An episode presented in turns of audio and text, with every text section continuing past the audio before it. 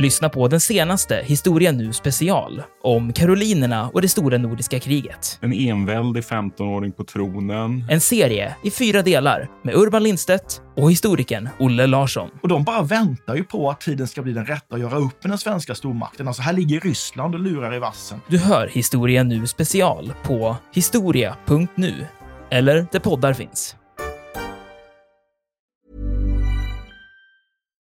Here's a cool fact. A crocodile can't stick out its tongue. Another cool fact, you can get short-term health insurance for a month or just under a year in some states.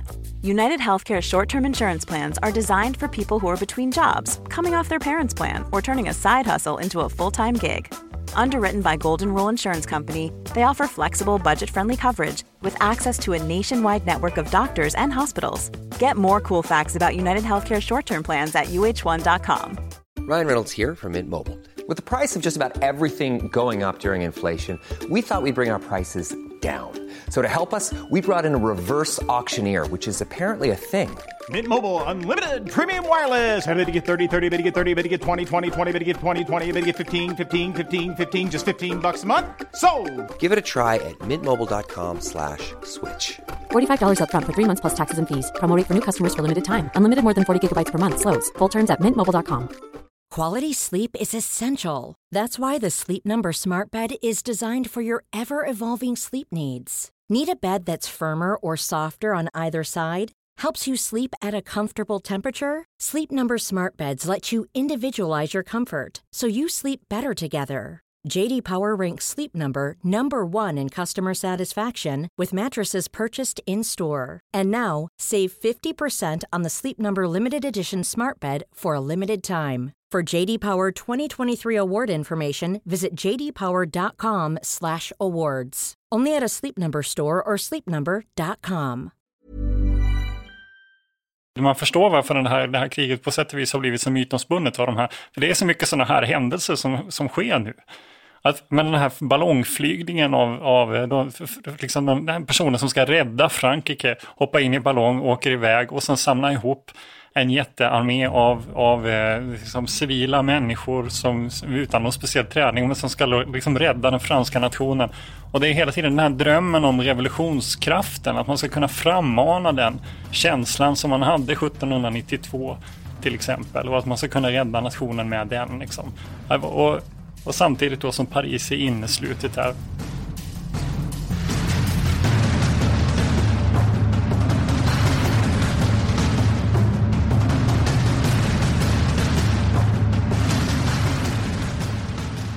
Militärhistoriepodden är podden om krig med människorna och samhället i centrum. Programledare är Martin Hårdstedt, professor i historia vid Umeå universitet och Peter Bennesved, doktorand i idéhistoria vid Umeå universitet. Podden ges ut av förlaget Historiska Media. Välkomna till eh, Militärhistoriepodden. Mitt namn är Peter Bennesved. Och jag heter Martin Nordstedt. Och eh, idag ska vi snacka om fransk-tyska kriget 1870 71. Och det här tycker jag är lite, eh, det är lite en bubblare inom militärhistorien för mig tycker jag. Det, är lite så, det har hamnat lite i skymundan och det är rätt vanligt att när jag kollar bland mina källor, bland fortifikationsofficerare och sådär från 1900-talet så refererar man väldigt mycket till 1870-71 och händelserna där, framförallt belägringen av Paris. För den får en väldigt så stor symbolisk roll då under 1900-talet. Vilket är rätt märkligt. Det finns ju många andra krig under 1800-talet som också är viktiga. Krimkriget och sådär. Bland annat. Men just, eh, just 1870 blev väldigt symboliskt. Ja, man kan väl säga att fransyska kriget är väldigt betydelsefullt om man ska förstå första världskriget och, och, och 1900-talets konflikter sen. Det är den största militära konflikten i Europa ska vi säga. Sen har vi amerikanska inbördeskriget. Lite på hur man då räknar. Så att Fransyska kriget är väldigt intressant. Det är den sista stora stormaktskonflikten i Europa innan första världskriget. Och det gör ju att de erfarenheter man drar från det här kriget, bland annat fortifikation som du var inne på och talade nu om, eller stridstaktik, strategi, hur man, hur man organiserar och, och värvar soldater och så vidare. Det får väldigt stor betydelse. Så därför är det här väldigt, väldigt, väldigt viktigt krig. Men som du säger, märkligt nog lite bort, bortglömt. Och så är det väl ofta med de här 1800-talens konflikt, att vi glömmer dem därför att vi är så fokuserade på första för att inte prata om andra världskriget. Så att jag tycker att fransk-tyska kriget alltid varit för mig eh, har varit väldigt intressant och väldigt betydelsefullt. Och förstår man för eh, fransk-tyska kriget 1870-71 då förstår man också väldigt mycket mer av de här andra konflikterna. Precis. Man kan väl får jag bara öppna upp med en sak och säga till exempel en sån person som de Gaulle som får väldigt stor betydelse under andra världskriget. De Gaulle som ju blir ledaren för det fria Frankrike i, i Storbritannien som också är en av de få som ju är anhängare av samlade pansardivisioner inom den franska armén då inför, inför andra världskriget. Han vallas runt på de här slagfälten från fransk-tyska kriget av sin pappa. De Gaulle kommer ju sen att delta i första världskriget och sen i andra världskriget. Och han lär sig att hata tyskarna och inympas i honom en vilja att detta får aldrig mer upprepas, detta förnedrande nederlag från fransk-tyska kriget. Så där, där tycker jag bara att som ett exempel på hur betydelsefullt det här kriget är för en hel generation av ledare, politiker och militärer Mm. i Europa. Och när man ska diskutera då eh, militärdoktriner så är det ju också det här eh, behovet av att, så att säga, belägra och bekämpa huvudstaden eller på något vis sänka huvudstaden blir ju extremt symboliskt här. Och det är det som, det är det som mina källor då hela tiden diskuterar. Ja, men eh, om vi, vi måste bevara Stockholm framför allt, vi måste försvara Stockholm då, och i deras fall handlar det om från luften. Så det är, det är intressant att se hur de här kopplingarna då kommer från hur man utvecklar 1900-talets militärdoktriner och strategier utifrån de här gamla erfarenheterna. Ja, då kan vi kanske börja med att det här fransk-tyska kriget och dess orsaker då, det, det har ju sin grund i läget i europeiska storpolitiken och där ju Tyskland vid den här tiden inne i, i ett, en enande process. Och där ledarna i Tyskland, framförallt ju Bismarck som är rikskanslern, men också den preussiska kungen och personerna kring de här två eh, sufflerade och uppbackade av den militära ledningen framförallt då med, med den här fältmarskalken Molke i spetsen men också krigsministern von Rohn. Eh, de arbetar ju aktivt för att ena Tyskland som ju vid den, vid den här tiden nu, precis före eh, fransk-tyska kriget, så har man ju redan utkämpat två militära konflikter. Först då 1864 mot Danmark och sen 1866 mot Österrike och man har skapat ett nordtyskt förbund. Så att man kan säga att Tyskland, Tyskland är här för att förklara det lite enkelt halvenat skulle man kunna uttrycka det under eh, preussiskt ledarskap. Så det som franska kriget först och främst ju kommer sen att bli då, det blir det sista steget i den här enande processen. Och det pågår nu alltså ute i Europa en, en, en makt, maktkamp och där kan man ju säga så här att den stora konflikten i, i 1800-talets Europa efter Napoleonkriget och efter, det är ju, är ju Krimkriget. Och efter Krimkriget på 1850-talet då drar sig Storbritannien och, och Ryssland faktiskt tillbaka lite från eh, stormaktspolitiken. Och det märkliga är alltså att de här, den här enande processen med de här konflikterna med Danmark 1864 och 1865 med Österrike de sker ju faktiskt utan inblandning av de här andra stormakterna. Så det är väl ett, ett, ett viktigt utgångsläge här att Mm. den här kriget nu då som vi ska prata om mellan Preussen och Frankrike kommer att utkämpas liksom utan inblandning. Ja, det är intressant det här. Var- Varför blir det ett begränsat krig egentligen? Och då finns det ju, och då har jag läst en, en intressant artikel som diskuterar det här om eh, den eh, europeiska konserten. Att det finns ett uttalat intresse då från stormakterna i Europa och runt om. Att man helt enkelt inte vill att det här ska eskalera till en stor konflikt, vilket man annars kunde tänka sig. Så att eh, Ryssland och Storbritannien och, och Italien utropar ju sig bland annat, ja de blir ju neutrala på en gång. Och det får, gör ju att det här, det här kriget också får en väldigt unik karaktär tycker jag. Eh, som återknyter också till den här tidens stora tänkare, eller som senare skulle populariseras i alla fall. Och det är Carl von Clausewitz som diskuterar det här om att krig är liksom förlängningen av politiken. Och det här kriget blir ju väldigt symboliskt i den bemärkelsen för att det är i princip så att Bismarck har ju det här intresset av att ena Tyskland och gör, genomför det här snabba kriget, eller försöker i alla fall till en början.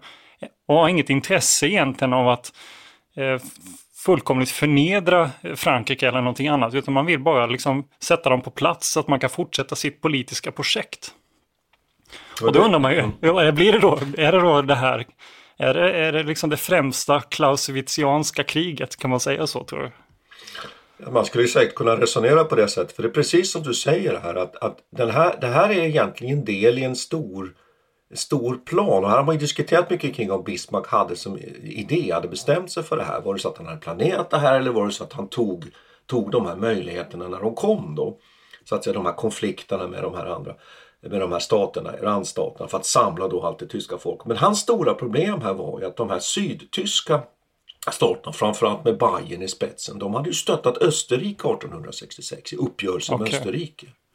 Och det gör ju att hur sjutton ska han få med sig de här sydtyska staterna? Jo, då, kom, då visste han en sak, att det här katolska då syd, sydtyska staterna, de protestantiska nordtyska staterna. Det fanns en sak som de här katolska sydtyska staterna ändå hatade mer än Preussen, för man var ju ändå skeptisk mot Preussen och preussisk överhöghet, ja det var fransmännen. Och då, då kan man säga så att egentligen kan man säga nu då, om man, om man nu vill se det här som en plan, att Bismarck sätter i, i verket en plan. Då är det helt enkelt så att det är lysande. Han får ett krig med Frankrike där Frankrike dessutom så småningom kommer vara den, den stat som faktiskt anfaller. Och då försvarar man tyskheten och då får man med sig de sydtyska staterna med i det här kriget. Och då är han ju halva väg, på väg in i det här slutliga enandet av Tyskland utan Österrike. Det är viktigt att komma ihåg. här. Så, att, så att jag tror absolut att man skulle kunna säga att det här är ett klaus, klausuistiskt krig i någon mening. Mm. Men vad, alltså det, man måste ju också nämna själva krigsutbrottet här. För det finns ju någonting, om man inte har den här bakgrunden så framstår ju krigsförklaringen från, från fransk sida som fullkomligt bisarr. Ja, och då ska man kanske... Otroligt trivial. Jo, det måste man säga. Och man, kan också säga att vi måste kanske kommentera några saker när det gäller Frankrikes inställning. Du nämnde den europeiska koncernen här alldeles nyss. Och den är ju mm. så att säga det maktbalanssystem som upprättas efter Napoleonkrigen. Och där man ju Ett slags 1800-tals-EU kan man säga.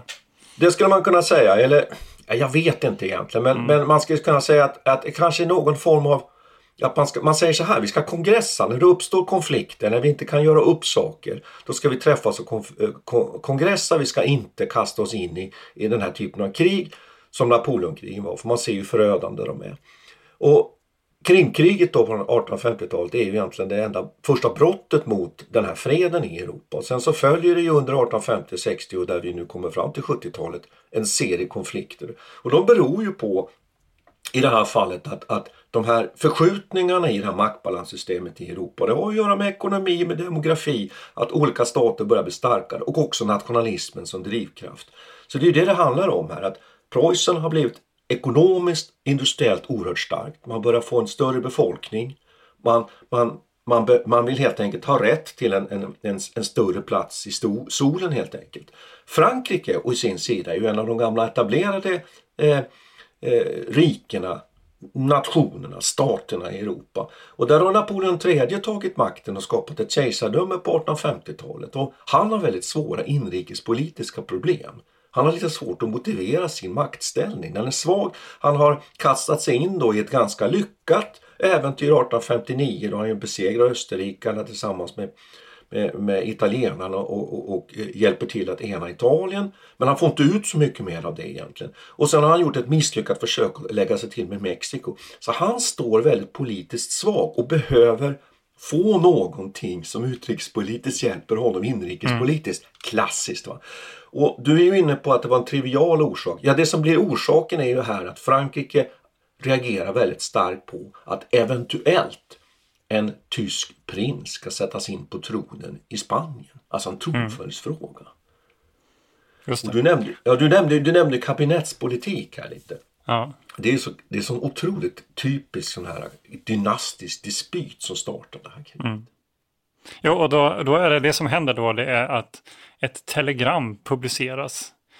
Eh, och, och, där på något slags eh, lite nedlåtande sätt beskriver Frankrikes strävan att undanhålla Preussen och den preussiska, preussiska prinsen från den här tronen. Och, det, och, detta föranleder då Napoleon den tredje att helt enkelt utropa krig bara. Ja, krigsförklaringen kom den 19 ja. juli. Det är det här så kallade Ems-depeschen eller Ems-telegrammet. Det är ju så här att, att, att den preussiske kungen är då på kurort.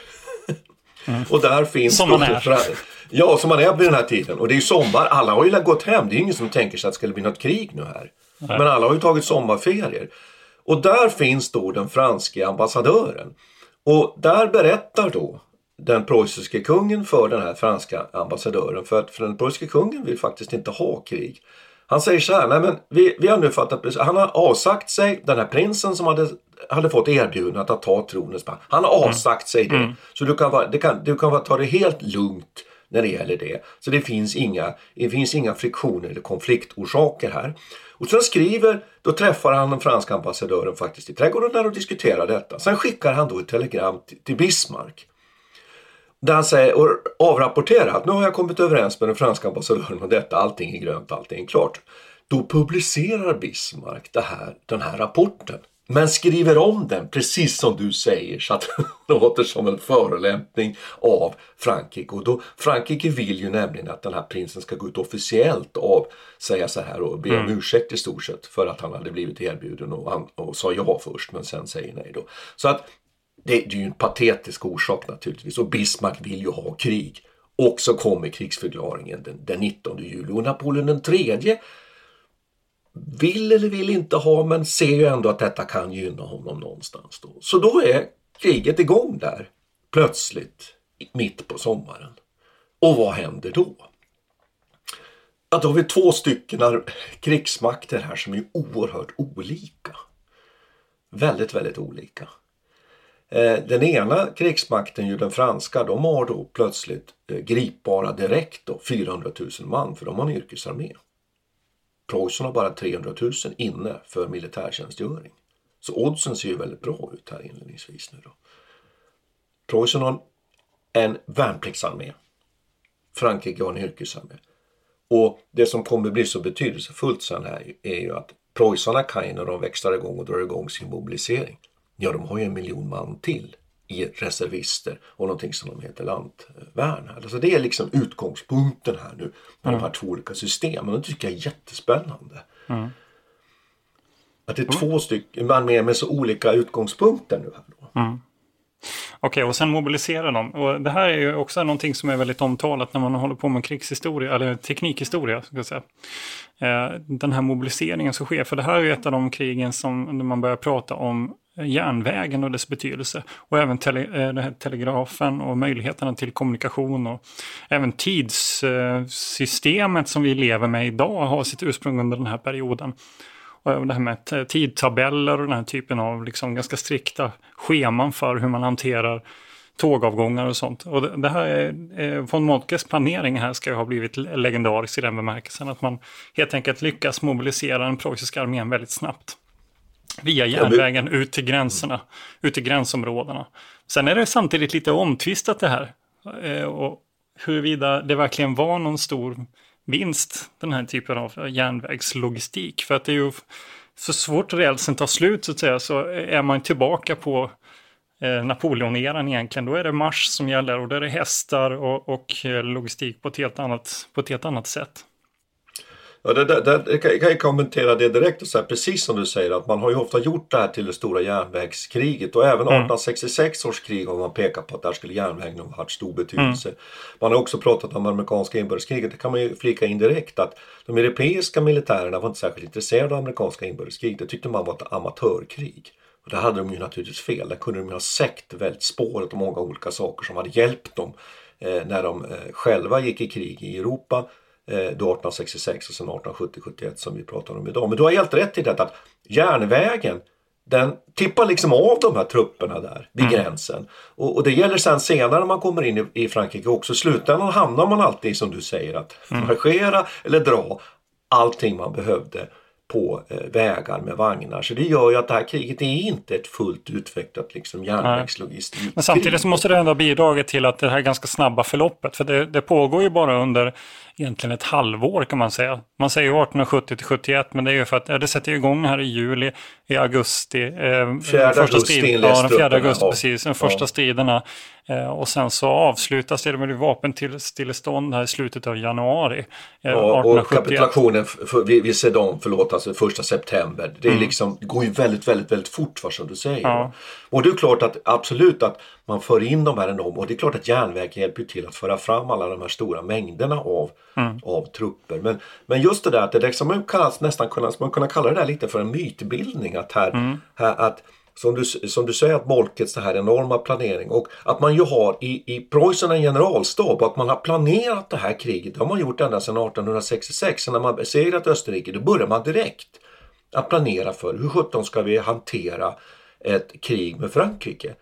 Eh, I Frankrike å andra sidan, där har man ingen generalstab och stor planering med, med, med 60-70 liksom officerare som sitter och bara planerar olika avdelningar och jobbar med, som du var inne på, allt från tidtabeller till allting. Nej, där är det mycket mer ad hoc. Napoleon drar igång det här, det går oerhört segt den här eh, mm. mobiliseringen, dåliga planer.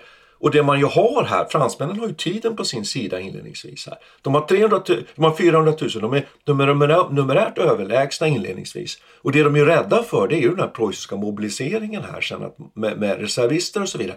Och då kan man ju fråga sig, varför anfaller man inte? Varför kliver man inte över gränsen? Men man har ju en plan om att landsätta. Det är ju det här, det är barock idé nu då. Så nu har de tänkt sig att de ska landsätta via Nordtyskland då.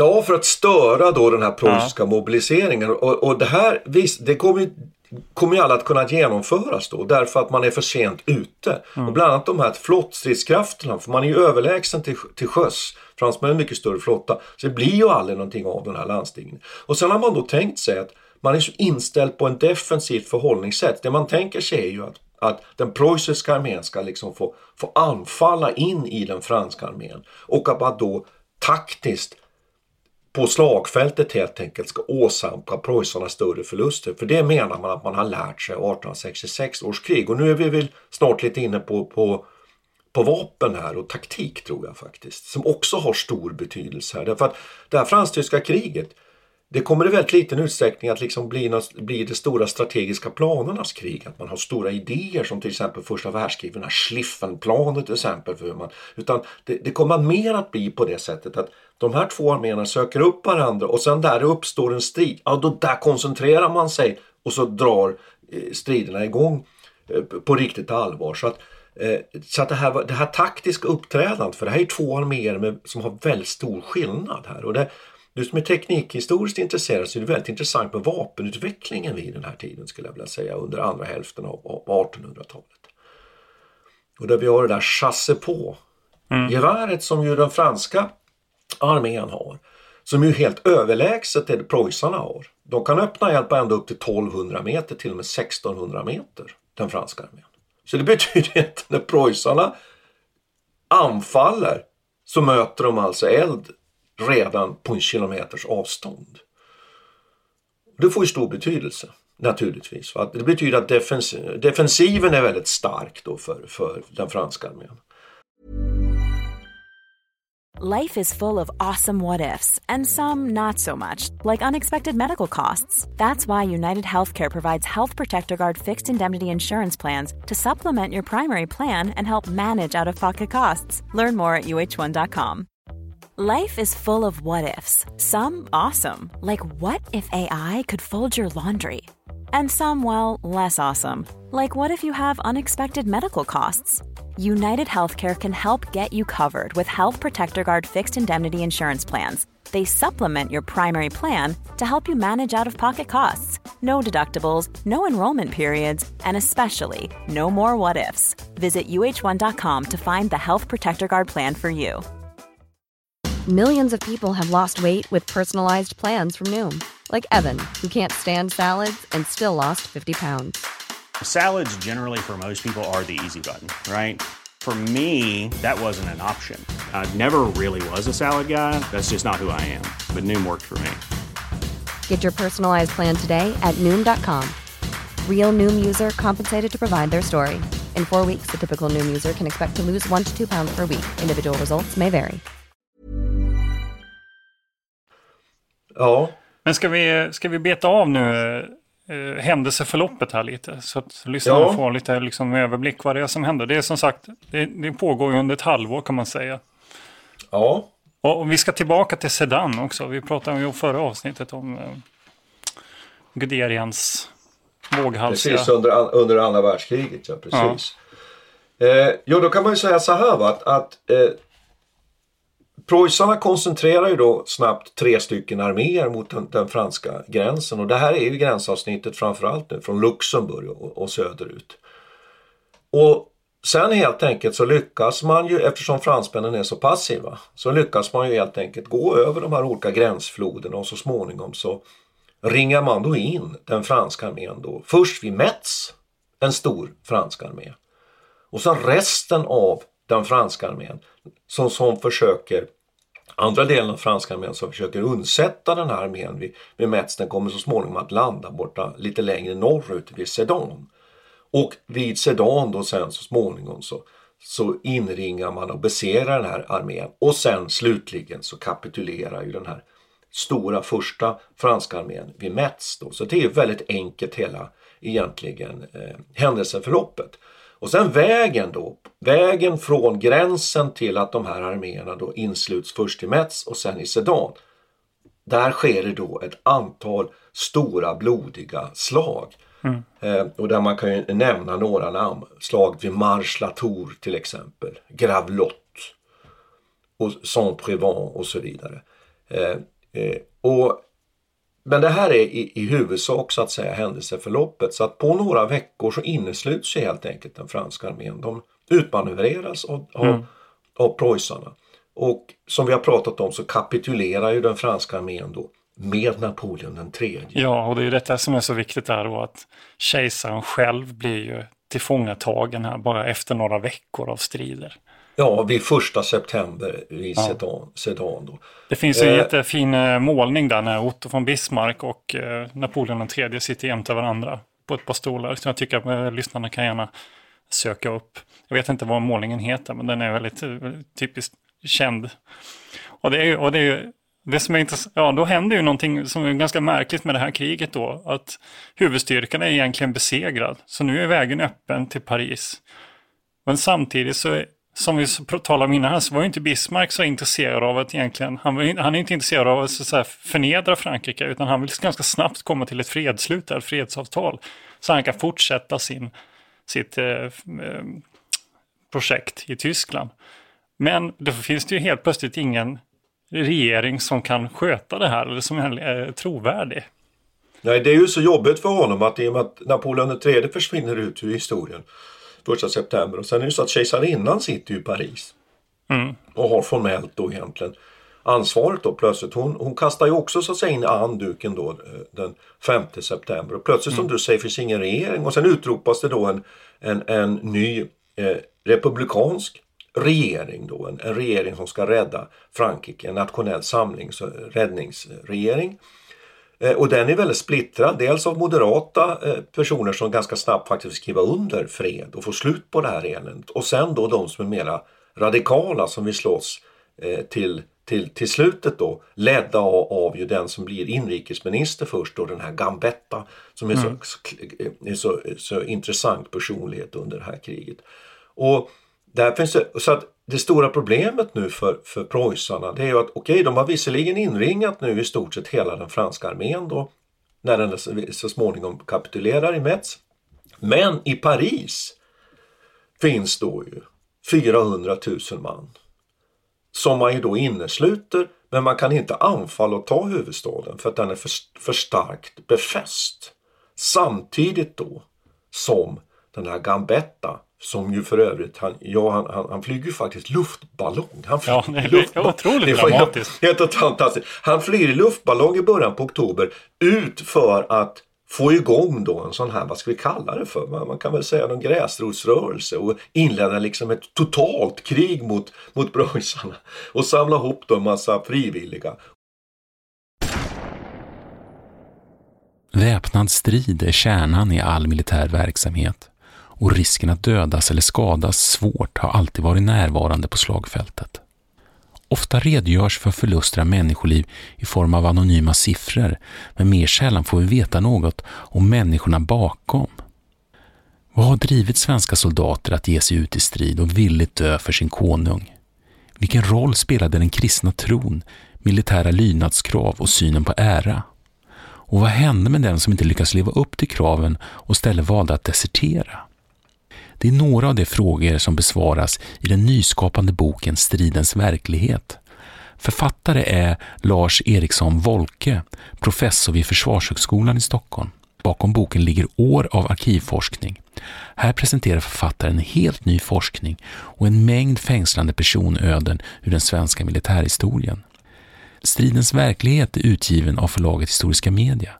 Beställ boken på förlagets hemsida, historiskamedia.se eller i en bokhandel nära dig.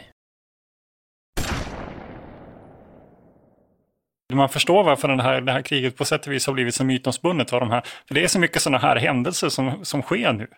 Att, men den här ballongflygningen av, av de, liksom den personen som ska rädda Frankrike, hoppa in i ballong, åker iväg och sen samla ihop en jättearmé av, av eh, liksom civila människor som, utan någon speciell träning men som ska liksom rädda den franska nationen.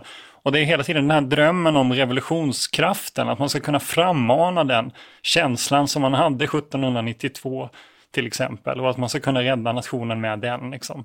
Och, och samtidigt då som Paris är inneslutet här. Jag, jag hittade en hel del eh, information om hur man använder liksom brevduvor och sånt här för att kommunicera. Och den här ballongen, här, man skickade ju många olika ballonger så det var inte bara Gambettas. Men det var som en, en det måste varit en väldigt märklig stämning här i den här stan under den här belägringsperioden. Det pågår ganska länge också, det är ju över är det 132 dagar egentligen. Så det under hela hösten egentligen så, så pågår ju det här. Ja, och man, och man, kan också säga att man, för, för att liksom förstå det här väldigt komplicerade händelseförloppet så är det liksom två skeenden. Dels är det den här ockupationen av Paris som pågår. Och där man ju då så småningom får till ett stilleståndsavtal och där ju de preussiska trupper så småningom kommer in i Paris i början på mars. Men sen har man då det här som händer utanför Frankrike och de där är lite skilt ifrån varandra. Och sen som du nämnde den här Gambetta så han lyckas ju stampa fram då ungefär en 600 000 man. Det finns lite olika siffror på det där. Men problemet är bara att de har ju inga officerare. Det finns inga generaler, det finns inga överstar, det finns inga officerare överhuvudtaget. De, de är är, är dåligt utrustade, dåligt utbildade. Så det blir ju aldrig någonting av, av det här. Och sen kan man väl också nämna att, att man sätter också igång det finns någonting som heter Frank, Frank Thieur. Frank, Frank Thieur. Alltså, eh, man kan väl säga att civila och eh, desertörer som börjar liksom föra någon sorts grillakrig mot de här preussiska trupperna. Som skjuter på på natten och från, från bostäder, från skogar och så vidare. Så att det blir ju ett väldigt, väldigt en ny dimension på kriget här. En, en form av liksom nästan smutsig krigföring och där ju preussarna svarar med enorma repressalier. Blir de påskjutna av sådana här flanktör, ah, då bränner de ner en stad och de till och med likviderar en del civila. Och här vänder ju också preussarnas eh, politiska favör som de hade. De hade ändå liksom eh, Europa, på något vis stormakterna med sig eftersom man ansåg, i början av kriget så man, eftersom man ansåg att den franska krigsförklaringen var ganska eh, var överilad och, och eh, onödig. Men här, när man väl kommer fram till Paris, då, då vänder ju krigslyckan, eller den, ska säga, den politiska krigslyckan på det viset att man inte har Europa med sig längre. Om man, an, tycker att preussarna beter sig eh, brutalt, eh, dels med de här eh, som du nämnde då, att man eh, bekämpar liksom civilbefolkningen på olika vis, men också de här eh, bombardemanget mot Paris som sen kommer, det sätts igång först i januari, men det har också blivit väldigt mytomspunnet här. Men man skulle kunna diskutera hur man, hur man faktiskt ska göra det där. Och, och då hävdar du då att Bismarck var, var mer mån om att sätta igång det där tidigare när vi pratade igår om det. Ja, och jag tycker att, att, att eh, det som är jättespännande är att det här är ju så att säga ett skolboksexempel på det här som, som man brukar prata om just kampen mellan de politiska beslutsfattarna och de militära mm. beslutsfattarna. Vem ska ha så att säga det, politikens primat eller militärens primat? Och det här blir väldigt aktuellt och betydelsefullt när vi kommer längre fram, framförallt första världskriget.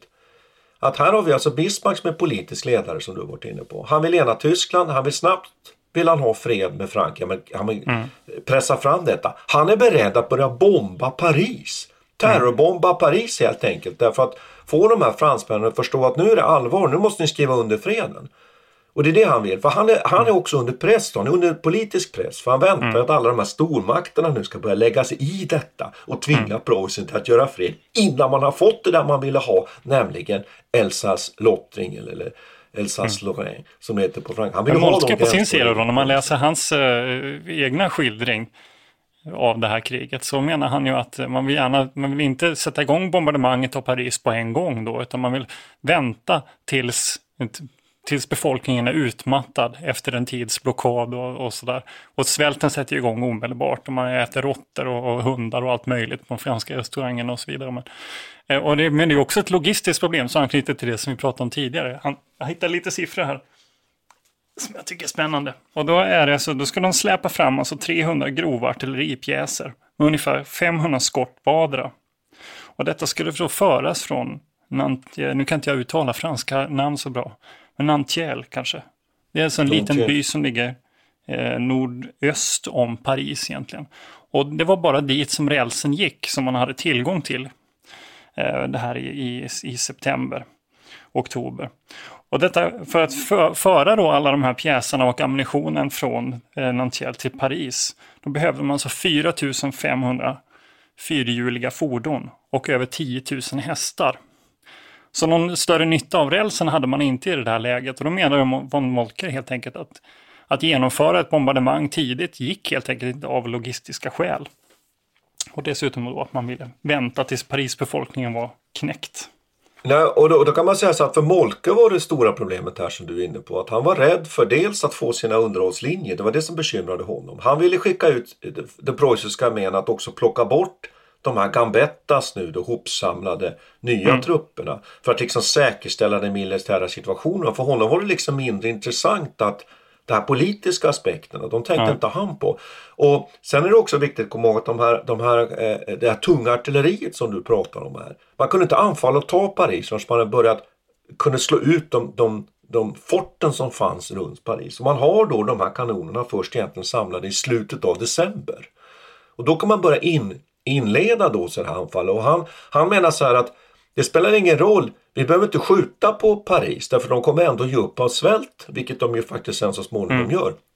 Och Därför betyder det att jag behöver inte sätta in en massa preussiska trupper. Eller det är helt onödigt att skjuta på civila. Så det är lite, lite märkligt här att Molke i det här fallet, militären är ju alltså den moderata här därför att han ser ingen mening med det. Medan Bismarck är då ur vårt perspektiv den brutale. Men det viktiga är ju här att här, här tävlar man alltså. Det är en väldigt hård diskussion mellan då, då ena sidan här, de politiska beslutsfattarna med Bismarck i spetsen och eh, eh, Molke. Så småningom blir det ju så att det blir ju Bismarck som får bestämma här faktiskt. Man terrorbombar inte fullständigt Paris men man inleder ju så småningom bombardemanget av Paris. Och man börjar ju sen så småningom att, att plocka fort efter fort men även skjuta så att civila dör. Även om det är så att det dör ju färre ska ju sägas i bombningarna än av svält. Det är viktigt att komma ihåg. Ja, nej visst. Det är, det, är, det är lite olika siffror på det där. Man säger att man sköt av ungefär 400 000, lite mer än 400 000 skott mot Paris. Eh, under tre veckor egentligen i januari där, eh, innan vapentillståndet inträdde. Så det kommer ju ganska sent då. Och, och då är det lite olika siffror på hur många som har dött och då säger man mellan 400 och 100 kan man väl säga. Eh, det, för, för det liksom varierar. Men det är ju som du säger, de här siffrorna måste ju, det, låter, ju- det blev ju väldigt propagandistiskt viktigt och symboliskt viktigt, det här bombardemanget. Och kanske, kanske kan man väl se det som också ett, eh, ett försök att från den nutida krig, eller vad ska man säga, historieskrivningen, att på något vis lyfta fram exempel på där man bombar liksom civila platser i skuggan av 1900-talets händelser. För om man jämför de här siffrorna med det som hände sen under Pariskommunen, och jag vet, ja, vi får bara nämna det kort för det är så stort själva Pariskommunen, det som inträdde under våren här 1871. Men där dör ju alltså över 20 000 människor i Paris.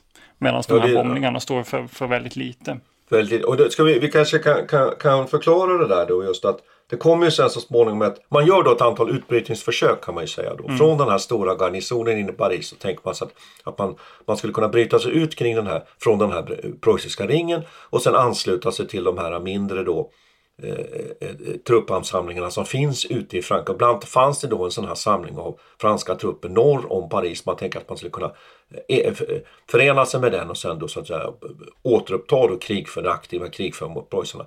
Den 19 januari gör man det sista det här utbrytningsförsöket. De leder ju egentligen bara till stora förluster. Sen så småningom kommer det ett vapenstillestånd i slutet av januari. Eh, och sen så småningom så så eh, skrev man under en preliminärfred och man genomförde också ett, ett, ett val i, i, Frankrike där man då får en ny, ny eh, regim och den person som heter Thiers som kommer att sättas, sätta sig då som han blir så småningom eh, republikens president efter kriget här.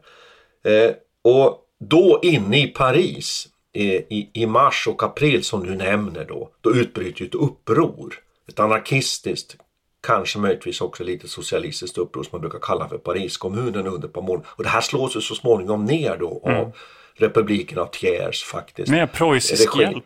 Med preussiskt stöd men med franska ja. soldater. Det är viktigt att komma ihåg. Så den här Pariskommunen mm. är väldigt intressant och den blir väldigt blodig. Där man då arkebuserar då militärer och ärkebiskopar och mm. alla som sätter sig upp mot det här. Så att Frankrike är ju vid den här tiden väldigt, väldigt, väldigt illa ute. Men jag tycker att om vi återgår till den här just diskussionen mellan det militära och det civila så tycker jag att det är någonting som är väldigt, väldigt spännande. Vem är det som ska fatta beslut? Om man tänker sig liksom hur det går till lite idag i en demokratisk stat så är det alldeles självklart att det är politikerna som fattar besluten när krigen ska inledas, när de ska avslutas, vilka mm. krigsmål man ska ha. Sen har man mer militärerna som, som rådgivare och, och experter i någon mening. Medan här är det alltså så att de militära kraven de styr de här politiska besluten då i kamp med de här politiska målen som Bismarck mm. har. Det här är någonting som, som, som man har anledning att återkomma till som är, när det gäller till den förståelsen för första världskriget. Varför det kriget fortsätter. Just detta men mm. det är liksom det krigets krav som, mm. som anger, anger målen utifrån, det, utifrån krigets krav man formulerar de politiska målen då. Så att den här brytningen och kampen mellan det politiska och det militära mm. tycker jag är någonting som man kan ja. lära sig av fransk-tyska kriget som är väldigt intressant. Ja, det, det påminner väldigt mycket om eh, fredsslutet här under första världskriget sen och, och eh, dolkstötslegenden och det som så vi får säkert kan prata om vid något annat tillfälle. Jo, så en annan sak som du var inne på, som mm. du var inne på nämnde här, att det sker ju liksom någon form av brutalisering här som man har diskuterat väldigt mycket. Så ja, är det precis. så Ja, att, är det så att man nu har preussarna har blivit misstänksamma mot Frans, är det därför man är så brutal i vissa avseenden under första världskriget? Att man arkebuserar en hel del civila faktiskt då under det kriget? Just, ja, det finns eh, ju några, några historiker som menar då att det, det, det, eh, den här man kan eventuellt diska, eller det man, det man debatterar är huruvida eh, man ser spåren av en, en brutalisering av kriget. Och du nämnde det här innan, Gambettas liksom total krig och så. Att man på något vis Eh, från att ha varit det tidiga kabinettkriget här i början av, 1870 eh, till att sen bara eskalera och bli mer total krigföring. Men det som man har kikat på lite är huruvida man kan se spåren av en tysk brutalisering då i sitt sätt att till exempel bemöta de här, de här eh, tirörpersonerna, de här irreguljära trupperna egentligen som inte är särskilt väl tränade men bedriver någon slags gerillakrigföring.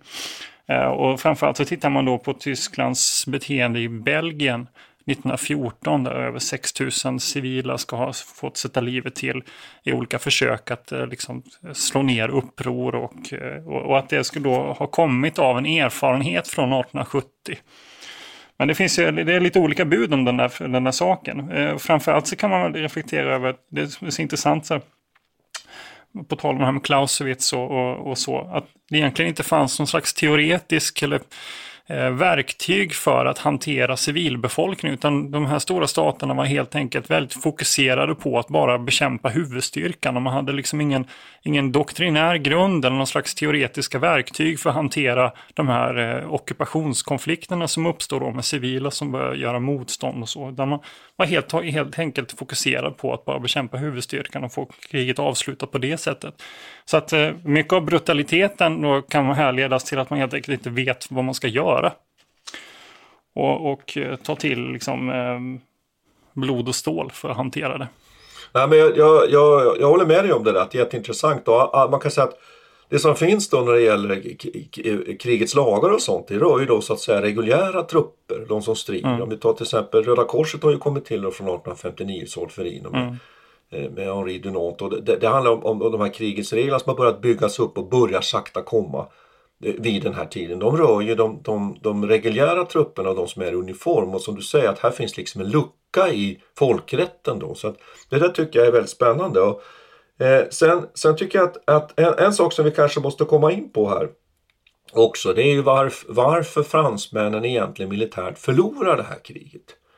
Varför är det så att den här yrkesarmén eh, som mobiliserar så snabbt som den gör inte rår på att besegra då en värnpliktsarmé.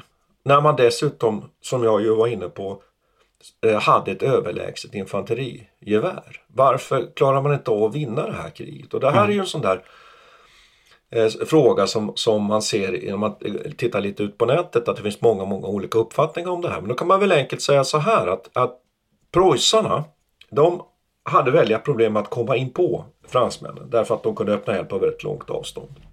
Men fransmännen var låsta i en, i en taktik där man hade bataljonen som den minsta, minsta enheten. Ungefär 600 man skulle vi säga idag. Och då låg man kvar och sköt. Och när preussarna insåg att de, det är ju så att alla de här slagen egentligen under fransk-tyska kriget, de, de går till på följande sätt. Fransmännen har skaffat sin position. Preussarna anfaller. Då anföll inte preussarna i bataljon utan de anföll i, i, i kompanikolonn. Och så hade man framför sig hade man trupper som var utspridda, vi skulle kalla det för jägarstrid lite. Som skärmade av och som kände av vad fransmännen var. Och det inleddes alla strider med att preussarna går rakt in i elden, har enorma förluster. För det kan vi konstatera här sen när vi pratar lite om förlustsiffrorna att det är inte så stor skillnad på dem egentligen mellan de här två länderna. Mm. Då inser preussarna att vi kan inte anfalla här, vad ska vi göra? Ja, då tar man fram, för man har ju själv ett, ett eget infanterigevär. Drevsé-geväret som bara når hälften så långt. Men som är snabbskjutande. Ja, då tar man in artilleriet, för nu kommer något väldigt intressant militärtekniskt. Man har ett överlägset artilleri som kan skjuta på 3 km avstånd. Och så utsätter man fransmännen för mördande eldgivning och de största mm. franska förlusterna de är på grund av artilleriet. Och när artilleriet har malt ner fransmännen, ja, då kan preussarna med sin flexibla anfallstaktik i kompanikolonner, plutonskolonner, nästan, vad ska jag säga, eh, och med sitt ledarskap, nämligen att alla befäl och alla officerare själva fattar egna beslut. De har fått en målbild av sin högre chef, manöverkrigföringens liksom kärna. Att de fattar. Och då helt enkelt utmanövrerar de de, de här passiva eh, fransmännen som bara ligger och egentligen förlitar sig på sitt, sitt eh, infanterigevär. Så, så där går striderna liksom till i under frans, eh, Jag önskar att alla kriget. lyssnare kunde se hur, hur du sitter och, och viftar med armarna. Och viftar. Ja. Och, och, det är väldigt fascinerande. Och då kan man tycka så här, och det som är, så, det som är nu som, som du brukar säga, så sjukt här. Det är att den slutsats man drar efter det här kriget. Då kan man lägga till att fransmännens artilleri var mycket sämre också. Precis, så det var ombytta roller när det gäller infanterivapen och artilleripjäser. Då drar man slutsatsen att det som avgör kriget är preussarnas vilja att ta förluster, att anfalla. Va? Mm. Och det blir det det man får med sig till nästa krig, det som är andra världskriget. Och då vet vi ju vilka förödande konsekvenser mm. det fick. Att man mm. menar att, att, att man ska anfalla med kraft. Så det är det man sen eh, på något sätt poängterar i den militära utbildningen det här att just elan som man kallar det på franska. Att man anfaller liksom med, med helt dödsföraktat. Och om man mm. gör det tillräckligt kraftigt då kan man överkomma den här militärtekniska eh, överlägsenheten helt enkelt genom att klara av att ta förluster. Vad, vad, vad säger du om det sättet att tänka Peter? Ja, det är jättefascinerande. Jag, jag, tänker också på att det finns också ett behov här efteråt att liksom beskriva eh, den franska taktiken som, som eh, eh, undermålig på olika sätt för att också motivera varför man förlorade kriget. För en väldigt stor del av det eftermälet i det här, om man då sakta flyttar över till ett annat spår, det är ju också hur franska folket och, eh, och hur man helt enkelt hanterar den här stora förlusten. Och då blir det ju ett sätt att, så att säga, använda sig av den här typen av tänkande. Att man, ja, men, eh, preussarna de gjorde så här och, och då, då blir det liksom lite lättare att förstå sin egen förlust i det. Att på något vis gå vidare också. Så den här revanschismen som föds också i detta är ju väldigt intressant. Får man ju säga. Och att man då från franskt håll ser det som att man försöker förklara att ja, okej, eh, Preussen vann det här, men eh, ni kommer också falla så småningom. Att på, på något vis försöker vända på det här myntet och säga att deras vinst idag kommer vara en förlust imorgon. För ett sätt att eh, hantera sin, sin egen liksom, förnedring som, som det faktiskt blir. Jo, och jag, jag, jag tror att jag håller, jag håller med dig om att man gör efterkonstruktioner där. Och det man också kan, kan säga här, jag är ju kvar lite i den här tak, taktiken. Taktiken då, jag är ju lite intresserad av sånt här. Den är ju att, att om fransmännen i det här nu skeendet som jag ju beskriver här, när, när, när Preussen anfaller in i den här elden, får enorma förluster och liksom tappar andan där på något sätt. Om fransmännen i det läget då genomför en motat, motanfall, helt enkelt, med bajonetterna rakt fram, ja då kan mm. man ju tänka sig att de kanske hade vunnit några av de här slagen. Mm.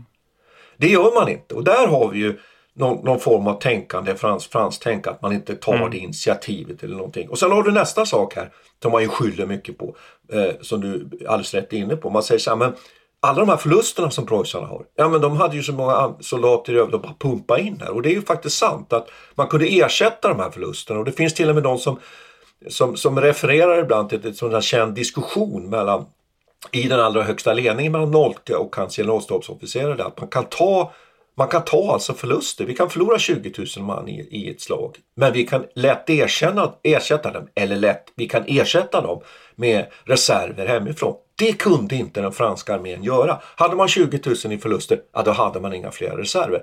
Så det är också en väldigt intressant sak här då. Men jag, jag håller med om att den här revanschismen som byggs upp i, i Frankrike, den är jätteintressant och att det finns alltså nästan rasistisk syn på varandra mellan fransmän och tyskar sen under de årtionden som följer här. Och också att, jag vill också nämna en sak till här, när det gäller kavalleristyrkorna. Det är det att eh, tyskarna använder kavalleri, de gör om hela sitt kavalleri egentligen från 1866. De har slutat använda dem som anfallsstyrkor. Utan man anfaller dem egentligen, använder dem i stort sett egentligen bara uteslutande för spaning, rekognosering. Och att, att eh, och det gör ju att man vet vad fransmännen är. Och då förstår ju du vad fransmännen gjorde. Nej, fransmännen använde inte sina kavalleristyrkor på det ja, sättet. Så de hade ingen aning om vad preussarna var. Utan de hade dem som anfallsstyrkor. Ja. Och tyvärr är det ju så att man behåller ju kavalleriet från 1871. Och när man sen eh, Därför att man drar inte rätt slutsatser ändå trots allt. Och vad, mm. vad händer sen när man sätter in dem på slagfältet i första världskriget? Ja, det går mindre bra kan man säga. Så att här, här har vi en massa saker som är intressant. Men återgå till den där, den där revanschismen där som du pratade om så, så tycker jag att, att den är ju central. Den är ju central när vi ska förstå eh, första världskriget sen så småningom tycker jag. Man kan väl, eh, ska vi summera lite kring, kring, kring, fred, kring fredsslutet, vad konsekvenserna blir av det här kriget? Ja, vi kan vi, precis. Det är dags att, dags att runda av här nu. Nu har vi pratat 46 minuter. Ja, och jag, och jag tror att, att eh, det som ger det stora resultatet av, av det här kriget det är ju naturligtvis att, att eh, Tyskland enas. Det är ju den ena saken. Den 18 januari så utropas ju det tyska kejsardömet faktiskt i Versailles spegelsal på slottet på Versailles. Och där kan man ju nämna det bara mycket kort att de här sydtyska staterna var inte helt, var inte helt på det klara med att de skulle ingå i ett tyskt rike efter det här kriget. De hade ju gått i krig mot fransmännen som de hatade mer än Preussen. Men man kan ju säga att, att, att eh, budskapet var ju väldigt klart. Mm. Inordna er inte så ockuperar vi er också. Så det var ju bara att gå med. Och så tyska riket etableras då eh, efter det här kriget och det är väldigt viktigt. Elsass, Lottringen tillförs Tyskland stort krigsskadestånd. Väldigt viktigt. Och som vi har varit inne på, Frankrike kastas ju in i en väldigt kämpig tid av politisk oro mm. och revansch, revanschistiska tankar efter. efter en, en konsekvens blir väl också att man rör sig mot Afrika från franskt håll. Eh, ganska snart efter här, 1881, så ockuperar man Tunisien. Oh. Och, och börjar drömma om ett, ett Frankrike som sträcker sig långt ner i Afrika. Och man börjar eh, liksom, diskutera saker som att man kanske ska bygga en räls rakt genom Sahara och sådär. Det föds en slags eh, revanschism som liksom riktas åt ett annat håll också. det är alldeles, alldeles riktigt. Här byggs ju det franska imperiet mm. upp under tiden. Och det är ju imperialismens också guldålder. Medans Tysklands politik, Bismarcks politik, går ju mer mot en realistisk politik, en så kallad realpolitik där man faktiskt mm. nu försöker förvalta det här tyska riket och inte mm. göra sig nu komma i konflikt med andra stormakter för att helt bevara det här, det här kriget. Man inser ju att det är inte säkert att nästa krig kommer att bli begränsat utan att det kommer istället involvera flera fiender. Då kommer vi få slåss på flera fronter och det, det vet ju alla som lyssnar på, lyssnar på den här podden att, att det är ju precis det man kommer att få göra då första världskriget. Ja, okej. Okay. Jag tror att vi får, vi får um, dra ett streck där och säga tack ska vi ha. Ja, tack ska vi ha. Ja. Vi tackar historikern Martin Hårdstedt och idéhistorikern Peter Bennesved, bägge verksamma vid Umeå universitet. Militärhistoriepodden ges ut av bokförlaget Historiska Media. Producent är Urban Lindstedt. Om två veckor är vi tillbaka med ett avsnitt om upplevelsen av krig.